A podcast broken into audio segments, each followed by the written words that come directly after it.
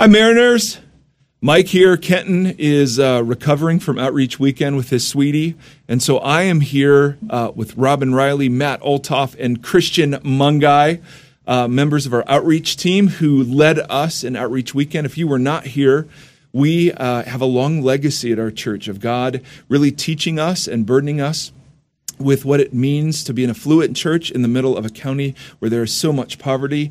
And we shared a lot of those lessons this past weekend um, as we wanted to be reawoken to the needs that are sitting right around us. And so uh, I wanted to bring these three in just to share a little bit about the weekend and also to answer a couple of questions that you had, and then I'll answer some questions towards the end. So we're glad that there are so many of you who are tuning in to us. We love it. Uh, I want to ask a question, though, real quick. Um, the normal response to poverty that I've uh, not only participated in but been aware of, particularly in Christian circles, is well, we have to do something. We've got the answer and the resources, so let's just throw some money uh, at the problems. And as I've been here a couple of months, I've noticed our approach is much, much different than that. Could you give us a feel for some of the distinctives about how outreach ministry seeks to meet these needs in ways that transcend just our being the answer and throwing money? Um, that's a great question, Mike. And this is the, Matt Oltoff. Thanks, Mike. Um, one of the quotes I heard from one of our partners in Sri Lanka was uh, he said this The pain of poverty is not hunger, the pain of poverty is isolation and loneliness. Ooh. And so we look at poverty sometimes as stuff, or we lack of stuff, or That's lack good. of resources. But it's really about being isolated, being marginalized. And so when we look at how do we address these issues, money is part of the equation. But money is not the only solution. And so part of it is you have to be in relationship, you have to seek out, you have to look at how you can stand side by side with somebody. What does that look like practically? Um, this one, is Christian Mungai, and he's yes. cool, cool accent. um, one of the things that, as, as Matt said, is that it's relational. Uh, but it's also a relation. It's it's a it's holistic in its whole, in its sense that uh, we're meeting physical, we're meeting spiritual, we're meeting um, emotional and social needs, and so um, as we get to relate, then we're able to also um, then be able to give those tangible things. Um, and it's both ways, so that the, so there's the relational component, and then there's also the, recipro- the reciprocity or mutuality, where it's an exchange where we realize as we serve that we are as much in need as those that we're serving. And so, as we come together, then, um, and we're both in need of relationship, we get to exchange what God has given us, whether it's the money and the education on one side, and on the other side, it's the aspects of uh, joy and desperate faith. So those are some of the things that I can say that it, it, it, actually that's how it actually looks like. Okay, that's that's I think absolutely critical. Could you, Robin, expand a little bit on the idea of reciprocity because I, I think that that takes us a little bit out of what's normal for us. Because what I heard Matt say was he's expanding the definition of poverty, right? Poverty isn't just a lack of material resources. Poverty is much bigger than that, and it's primarily in relational terms. And Christian is saying, yes, it's relational, uh, so it can't just be money, and it's holistic. Um, and then he mentions this idea of mutuality that somehow we benefit to, we're in need to. Could you explain that a little bit? Sure. Um, first, I, when I, I, think about that, I'm reminded of my own story and just how um, when I've been in times of maybe where I had a lot financially, but I didn't have Christ, my life um, was a disaster. And so mm. when we seek to um, reach people, it's not about giving them stuff or financial, meeting their financial needs. We hope to meet practical needs and build a relationship, but ultimately so that we can share the hope of Christ. Mm-hmm. And what that's looked like um, on Minnie Street for over 20 years is it started going to them and saying, "We know we're the you know white people in the suburb, but we'd like to um, get to know you and be in relationship with you." And at the time, Minnie Street was the most impacted impacted area um, west of the Mississippi. Hmm. And so we went to them and said, you know, how can we help? And they're like, we don't want your stuff. Hmm. We don't really know that we need your help, but we'll go on this journey with you. And so That's it started good. years of just having conversations and then going door to door and saying, you know, how can we help together? And through that, what we found, again, is that there's this um, bigger picture of the gospel that isn't about um, just our stuff, but about. Um, yeah, that there are people who have a picture of God that mm-hmm. we don't, that mm-hmm. we're not mm-hmm. going to get until we enter their world and be in relationship with them on an equal basis. And so when we talk about reciprocity and mutuality, that's what we found is that we grow in our understanding of God through relationship with them. Wow. So you're saying um, we have, they have things that we need and i hate using them and we language Right. but because that's what we're trying to break down right is that is that the poverty exists in every direction so uh, christian one of the things I, I listened actually to christian speak down at mission viejo and one of the things you said that i thought was very striking was that there were a couple of examples of things that the poor bless us with could you share those with us Um, that's what I was saying because I'm, I'm born and raised in Kenya. And so um, I go back home and I see the sense of joy, um, which is, uh, for me, um, that is not predicated on circumstances, where you go into a slum and you find the kids there, they have nothing. But yet um, they'll come out and share with you the last thing that they have, um, which is amazing. But the other thing that I also get to see so there's this aspect of joy. Then there's the idea of a desperate faith where they turn to God for everything. We say in Africa that you never know that God is all you need until you realize that God is all you've got. So because all we've got is God, we turn to Him, you know, uh, passionately, extravagantly, and um, so there's that. We get to learn that. I get to see that even in my own context when I go back home. Um, so those are some a couple of examples that I can use um, to depict what we're talking about, what we can learn, and what we can get as we share. So, so one of the things I, I would love uh, you guys tuning in uh, to get, which I think is so very, very profound, is that what we're not about is giving rich people existential hits uh, from doing a one-time sort of service thing. And if you don't know what existential means, Wikipedia is your friend. Um, but we're not into just people salving or easing their consciences just by writing a check or by doing something. That's a great first step, and we want to have a broad, broad spectrum of first steps for people. But the goal really is much deeper than that. Matt and Robin, would you guys give us a little bit of an idea of what you want for people in this? Why, what's the goal of an outreach weekend? Well, I think if uh, what I what I would say is the goal is that um, if you look at if Jesus was here today and we were faced with the question of what it means to truly follow Him, it's this idea of loving God with all our heart, all our mind, all our soul, and this idea of loving our neighbor as well. They're equal commandments, and it's a lifestyle that we choose to step out and be generous givers, but also to go, how do I be a blessing to others because God has blessed me? And so as I look at what um, our goal is for people is to go, what does that lifestyle mean for me? Does it mean that I need to step out? Does it mean that I need to pursue a passion or a gift that God has given me? Does it mean I need to let go of my resources and my finances so that I can be a blessing?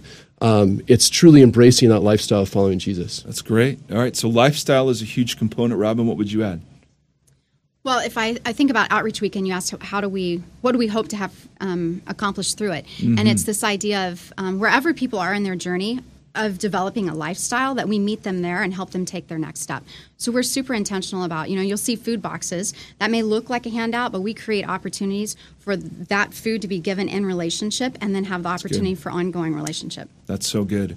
Because I think the thing uh, that I was so struck by is that, yes, it's a lifestyle, but it's a lifestyle that begins first with understanding God's grace and generosity to us. And this is what separates us from American Idol or Oprah Winfrey or the cool social justice stuff that's out there. This is a very hip thing to do these days, but this that isn't gospel. The gospel is God's done it all for us, and then how in the world can we be chintzy with our stuff when we've been given everything? And I think that's so profound what we're going after through outreach ministries. And I would just encourage you if you weren't here uh, to to podcast uh, the message because Matt and Robin and Christian all shared and Lori Beshore all shared in different contexts, kind of the heart of outreach and these really incredible, audacious goals that God set before us. Uh, but I would also encourage you just to prayerfully, prayerfully, excuse me, prayerfully consider where it is that God would invite you to play. Just as Matt was saying, uh, I do have a, a, ton of questions. We don't have time for all of them, uh, but this one, this was for you three. This is a really good one. Um, this question, this person's question is: My husband isn't a believer, and when I talk with him about how all of our blessings come from God and want, God wants us to give to the poor and needy, he says he's already doing this via his taxes. The government takes a bunch of the money he earns and uses some of it to help the poor.